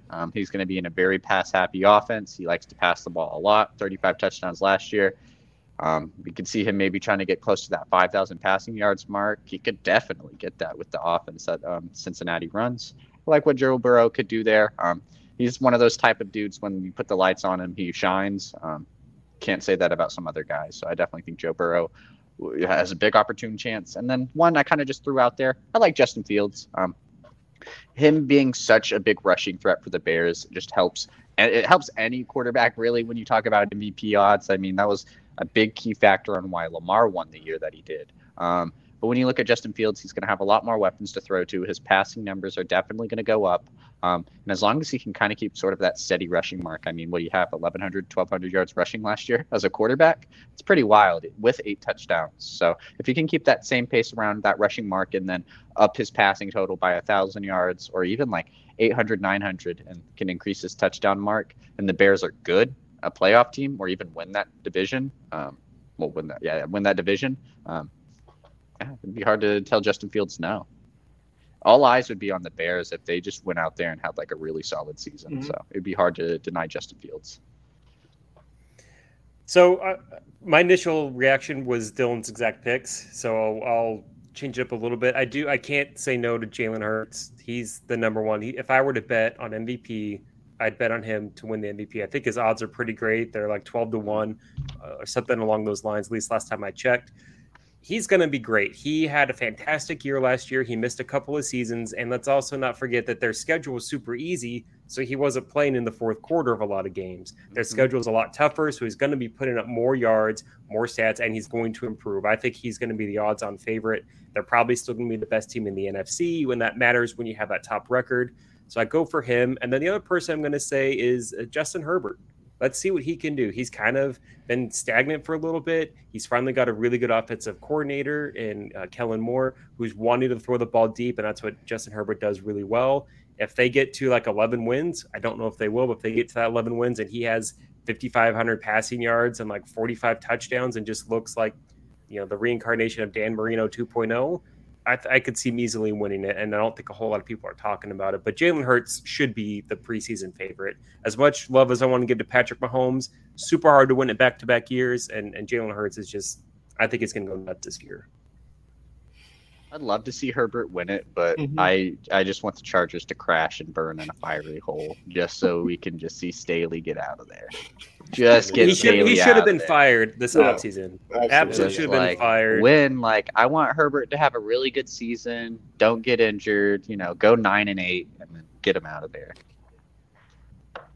Okay. Starting to see that. Just to kind of say on that, Dylan, I would I really wanted Sean Payton to go to the Chargers last offseason. Yeah, it felt like the biggest no-dub of the Chargers to fire their coach, Sean Payton, and it's like a no-brainer. It should have, but the Chargers are just a poorly ran franchise, and now they're still stuck with Staley. So, yeah. But I'm finding out that some of us have some grudges against some teams, and I'm here for it. I'm loving it. It's not so much that I'm grudge. Man, I don't have a grudge against the Chargers. Like, if the Chargers literally had any other coach on there, I would love the Chargers. I love Eckler. Eckler's one of my favorite backs in the league. I love Justin Herbert. I liked watching him at Oregon. Like Keenan Allen, Mike Williams, Donald Parham, 6'8". What's not fun about that? Even their defense is really cool. Staley sucks. Get him out of there. I mean, you don't have to be super analytical, but that's like the most accurate thing that's been said on this whole, you know, almost hour and a half podcast. He's terrible, and he should have been fired last year. Yes, yep, Brett says it great. I wouldn't trust Staley to coach a little league team. Absolutely. So for me, I guess I would go Hurts. I agree with that, and I would second one. I'd probably go with maybe Lamar because I do think there's going to be a lot of I don't know. Look, if the Ravens win the division or whatever, I think there's going to be enough of a campaign for him because I feel like he's really well liked. It's just that unfortunately he just doesn't finish seasons and doesn't have the playoff, you know, record to kind of back it up. So I could see him being in the conversation. My long shot, maybe not even that much of a long shot, would be Deshaun Watson. It would be an interesting kind of, I don't know, retribution story because he was seen as one of the great guys in the league up until he wasn't with all this stuff off the field. If now he can kind of put it behind him and play well on the field. He would have to ball out to win over some of those voters. And not saying he's not capable of, because what we saw in Houston was amazing, but he would have to have – like the season of seasons to win back some of that voter base. But you know what? Like, if you're gambling on it and it's like 100-1 odds, I mean, there's worse bets. No one has to see your betting slip. Nobody has to see your betting slip. Right. All right. So we'll see. We will see. All right. Have the grids here. Hold on a second. This NBA one's going to be interesting. Uh-oh. Here for it. Oh. Let's do it. Okay, there we go. Let me know when you see it. Yeah. Okay. I see it. All right, so we got Clippers, OKC, 5+ assists a game season, the Heat, Pelicans, and the Wizards. Oh, so I wonder if I wonder if Old Hornets would work. Or would it have to be Pelicans? Well, I always assume with like the Pelicans and the Thunder, like Thunder, you could probably still use Seattle, and you can probably use. Well, I don't actually. With the Pelicans, it's kind of difficult because there is a Hornets team now. I think the Pelicans have their own franchise. Like it's just the New Orleans team, whereas Oklahoma City absorbed Seattle's lineage. Yeah. Mm. Okay. All right. Okay. All right. Sounds good to me. Let's see. Okay. Where should we start on this one? I'm trying to think of some because there's some easy ones I can think of, but I want to try and think of some smaller. Yeah, like I know Eric Gordon would be like super easy to do for Pelicans Clippers. Yeah. But like you can't do Chris Paul for the Pelicans. Or did he play? Yeah, like he played for New Orleans. Oh no, he played for New. Yeah, like that's. That's where it gets tricky. Oh, it does get tricky. What was this? Okay, we'll just have to figure that part out. The 5 assist season. I'm trying to think. I'm trying to think for if there's anyone else because I know for the Pelicans, Rondo had to have had more than had to have the 5 assists because he played there for a couple of seasons. But there has to be a lower percentage. But we can kind of keep that. Man, what about man? Devontae Graham probably didn't get 5 assists there. I wouldn't think. I would assume Drew would have. 5 assists there. Maybe.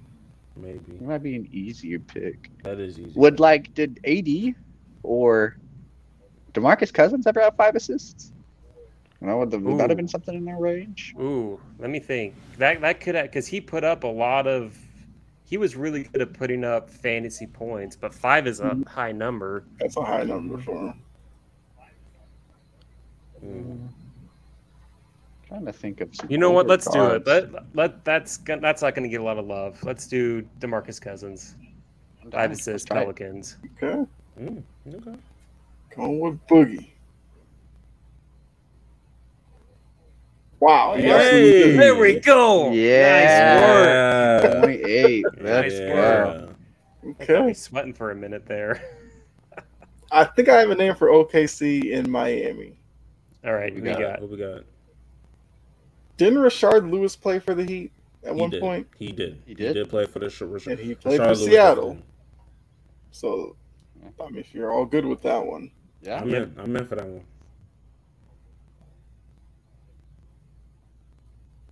Nice, 5%. Solid. There we go. Solid, yeah. Well, pretty good. Heat, Clippers. This assist one's going to be interesting. Because I'm trying to think of these like wizard guards who were like garbage, but probably had to like just pass a lot. So like if we can't think of anybody, John Wall I know had Ish Smith, that could be a good one potentially. He played for like everybody. Every team. Let's see. Marcin Gortat. No, I'm playing. I don't know if he ever.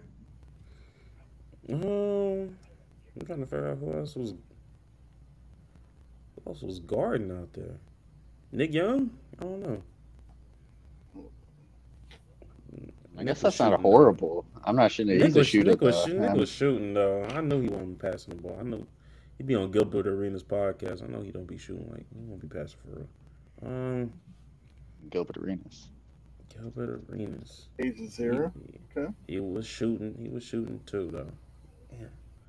I'm going to go Gilbert Arenas.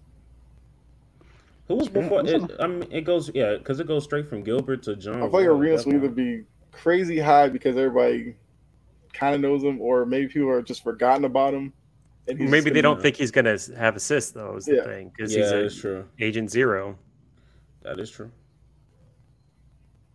16, that's not bad. Nice. 16%. I'll take it. Okay. So knock out the Heat 5 assists. Who are we thinking? Would someone like Mario Chalmers ever get 5 assists there? Yeah, you got to think he was passing. He for sure got 5. I know he has 5. I was trying to figure out if there was anybody else that got 5. Do people think about? You could probably think of Hardaway. Dragic have. I mean, Tim Hardaway's my guy. He's one of my favorite players to watch. Dragic is interesting. Oh, I bet. Miami yeah, I bet he did. I bet he did. Okay, we can go with Dragic. Yeah. You got that and Deion Waiters.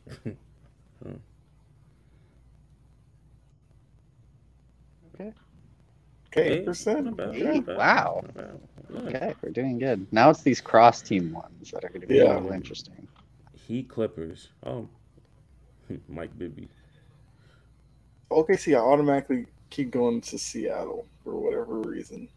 But Seattle and Washington. So for Pelicans Clippers, Chris Kaman, I know he played for both teams, and I bet a lot of people aren't thinking about that old white dude. Thinking about that. 2%. 2%. Here we go. Pelicans OKC.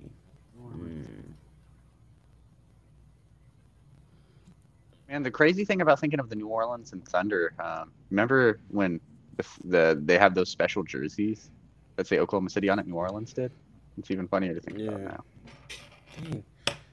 I wish Jahlil Okafor played for OKC because people don't be remembering that he played for the Pelicans. Man. Pelicans players.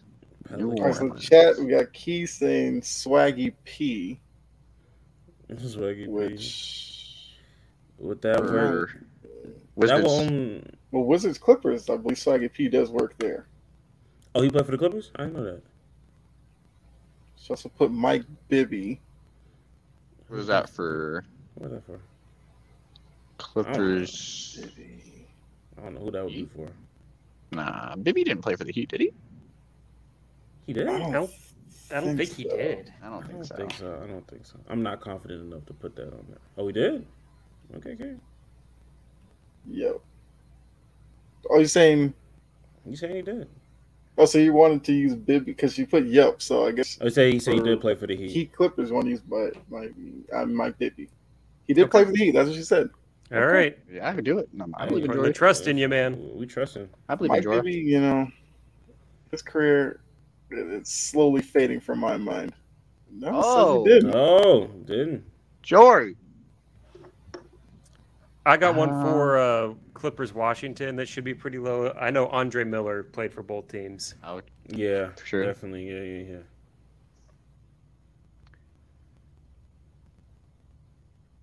Man, this might be a weird one, but Isaiah Todd, did he play for the Thunder?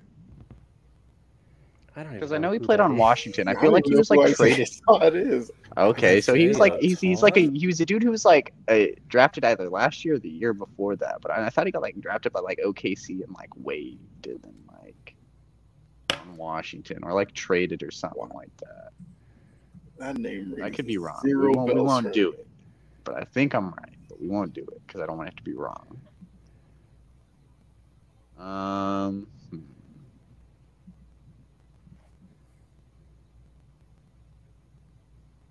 Kelly Oubre? For who? For Wizards Thunder. Okay. Because he was traded to the Thunder. Yeah. Yep. Did Oubre play? What?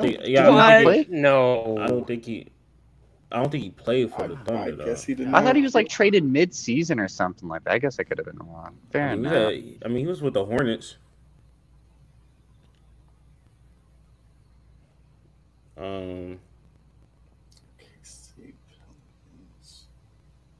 Heat Clippers. I don't know this one. Didn't Kendrick Perkins play for the Pelicans in Oklahoma City? Yeah, Kendrick Perkins did play for the Pelicans. He did. He was there with Anthony Davis. He was there with Anthony Davis. 2018. Yeah, I remember that because he was on Shackleton. He was on Shackleton. That's funny to think Kendrick Perkins was like playing with AD. Yeah, I remember that one. So it worked, man. We were going on a roll there. I wish it would show you like the lesser Lamar Odom, Steven Adams. Oh, Steven Adams. Oh, jeez. Oh man. Russ, that makes sense. Westbrook, Paul Wade, Drew Holiday, John Wall, Caron Butler would have worked too. Yeah. Yep. Mm. All right. Yeah. He had some misses, but we had some. All of our guesses that were right were real low, pretty low percentages. So we'll get it. We'll get one of those ones where it's like really low on all of them. On all nine. Yeah. Yep. We'll get the high score. Yeah. So keep a Karam Butler. That would have worked. Heat, Clippers. All right. So NFL now. Let's make it up. All right. Let's see the old. Okay. So we got Falcons, Broncos, 3,000-yard passing season. The Bears ever had a 3,000-yard. Jay Cutler's had to have done it. Jay Cutler had to have done it. Just had to throw a little shade in there. Bears, Chiefs, and the Bucks. Yeah. So I guess we're probably going to want to start with these again. The stat category. So is Cutler too obvious? I could say Jay Cutler. I could say Jay Cutler, obviously. Who is it? Like the quarterbacks in those like weird. Did Trubisky ever do it? Trubisky had to hit 3,000 1 year, I imagine. He would have to, because he wasn't that bad. Because you have to consider where we're the era that we're playing in. Like 3,000 yards used to be a big deal forever ago, but it's not as big as it is now, right? Mm-hmm. Like I'm gonna go Trubisky. Yeah, let's do it. Let's give Mitch a chance. If he fails us, it's just like everybody else.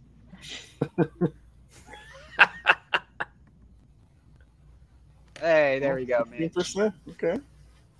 So KC, man, it's rough. So I don't know anyone in KC who's done that.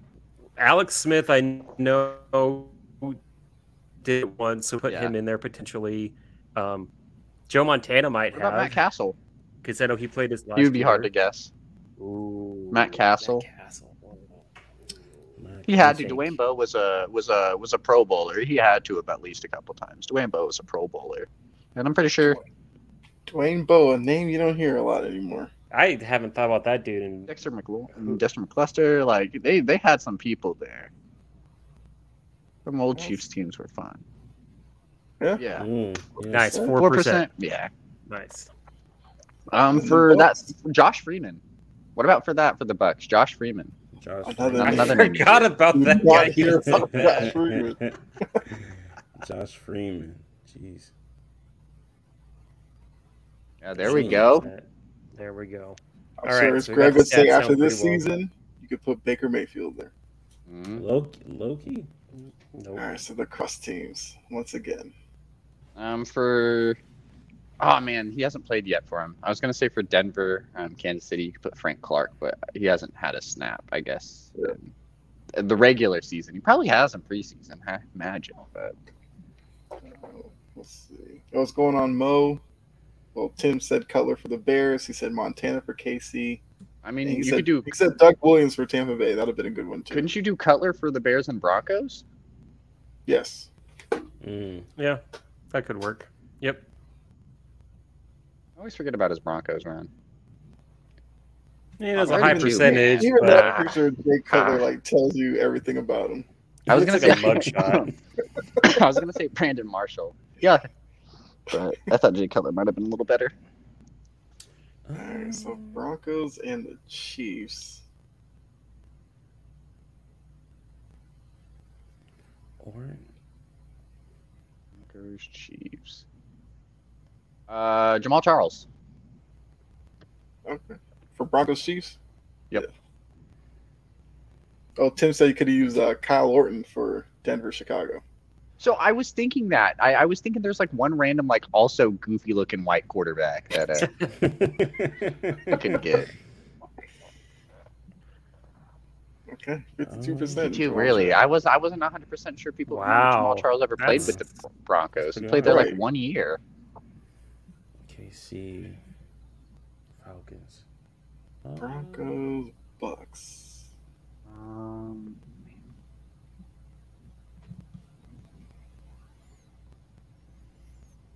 For some reason, I was thinking like Brad Johnson, but I don't think I don't think he ever went to Denver. Did one of the McCowns do it? I feel like they're a good kind of pick for one of these.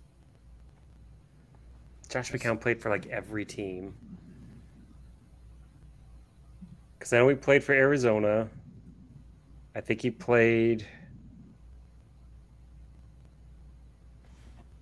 played for Arizona. He played for, I know he played for Carolina. I know he played for, I think he played for Chicago. Ooh, I have a really good one that's not going to show up for the Falcons Bucks. Brent Grimes.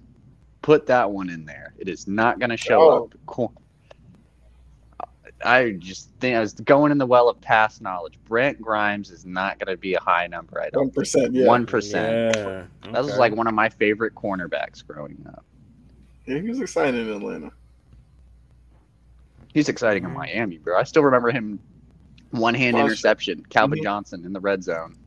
Oh, Tampa Bay, Denver. If we can't think of any, this might be higher, but I know. But Lynch finished his career in Denver.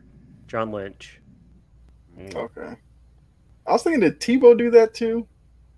Tebow never went to Tampa Bay. I don't think he ever went to Tampa Bay. No, he went to Jackson. He had that stint in Jacksonville, but I don't remember him. It was Jacksonville, the Jets, and New England were the other teams. Okay.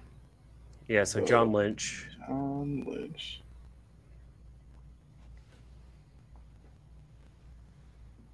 Yeah, you have a picture. Right. Talk about disrespect. I feel like there's someone on Falcons. Like, I feel like there's like a running back.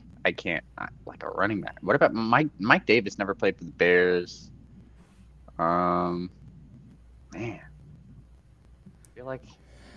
Was Devin Hester always with the Bears? Did he ever dabble with the Falcons? Ever? Man, I feel like Hester was... No, I don't think he did. Oh, I got one for Kansas City, Atlanta. Joe Horn. His first year was with Kansas City. He was a wide receiver for the Saints for a bunch of years. First year with Kansas City, and his last year was with Atlanta. Never forgave him for leaving the Saints and going... Yeah. Wow. Man, I can think of like players. Who? No, because I was trying to think of the name he just brought up. Because I was thinking if that might work for Falcons Bears. I was talking about Devin Hester, but I didn't know if he played for the Falcons. I don't think he did. I think his entire career was with the Bears. But maybe. Because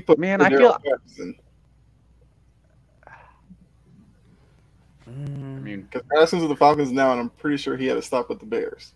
He did play with the Bears at one point. Cordell.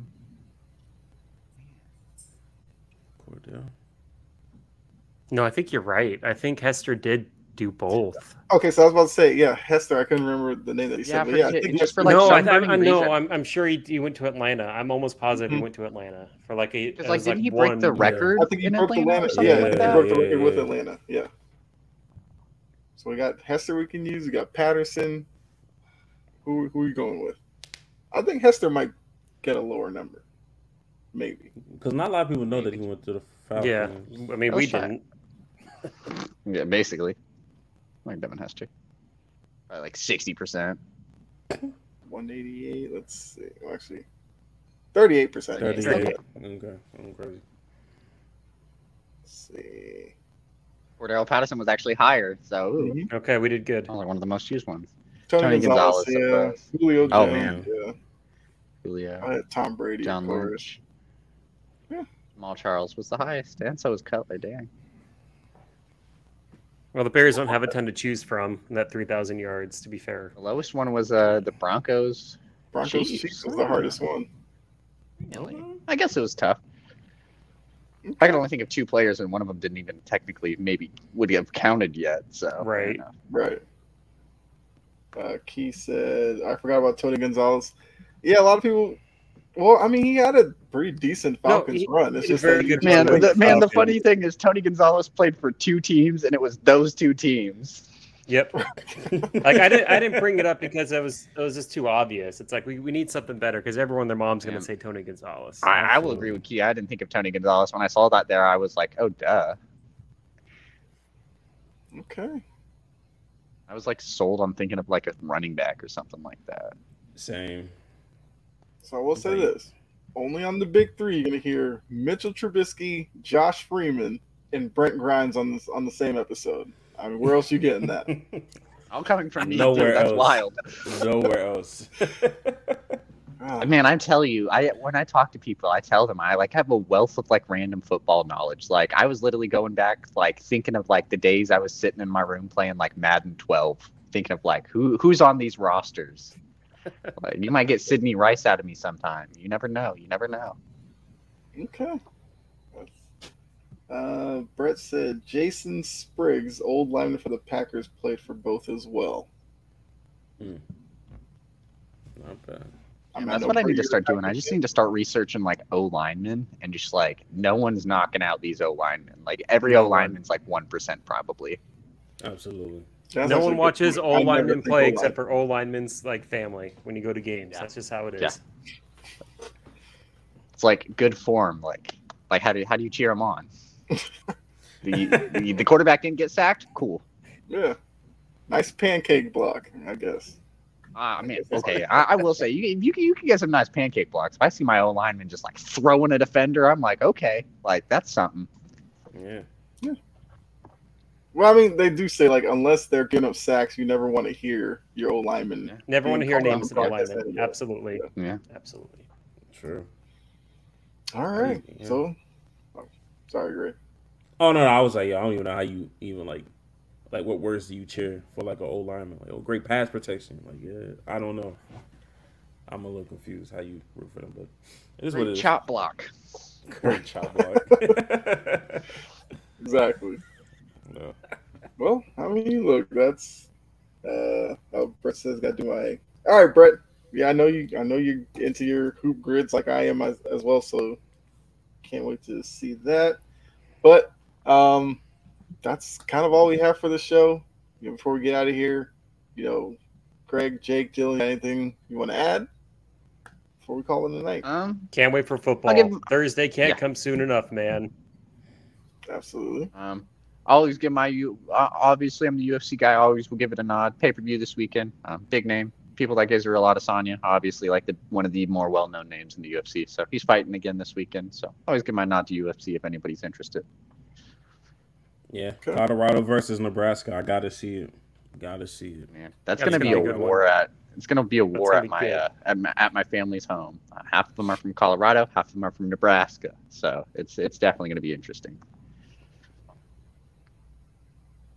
Okay. Thank you, Mo. Appreciate that, Mo. Great show. Try. Yes. It was a great show. Yeah, football's we're here every Tuesday. We're talking about. Yeah, it's going to be so much fun with the football season because that would be breaking out some games and all that kind of stuff. Mm-hmm. All out some players. We're gonna have steady flow now. We'll probably have kind of the same stuff, and the NBA is going to kick up back into the swing of things. It's good. It's going to be the last week without consistent football till February. Yes, that's exactly. So we're definitely going to be ready. Yeah, and kind of like we said earlier, it's going to be fun to see the scoreboard and how that works with our picks. See who reigns supreme this year. But yeah, also like you said, and NBA is still a little bit off, but I feel like once football season gets going, now the sports year just feels right because you'll get some playoff baseball and everything.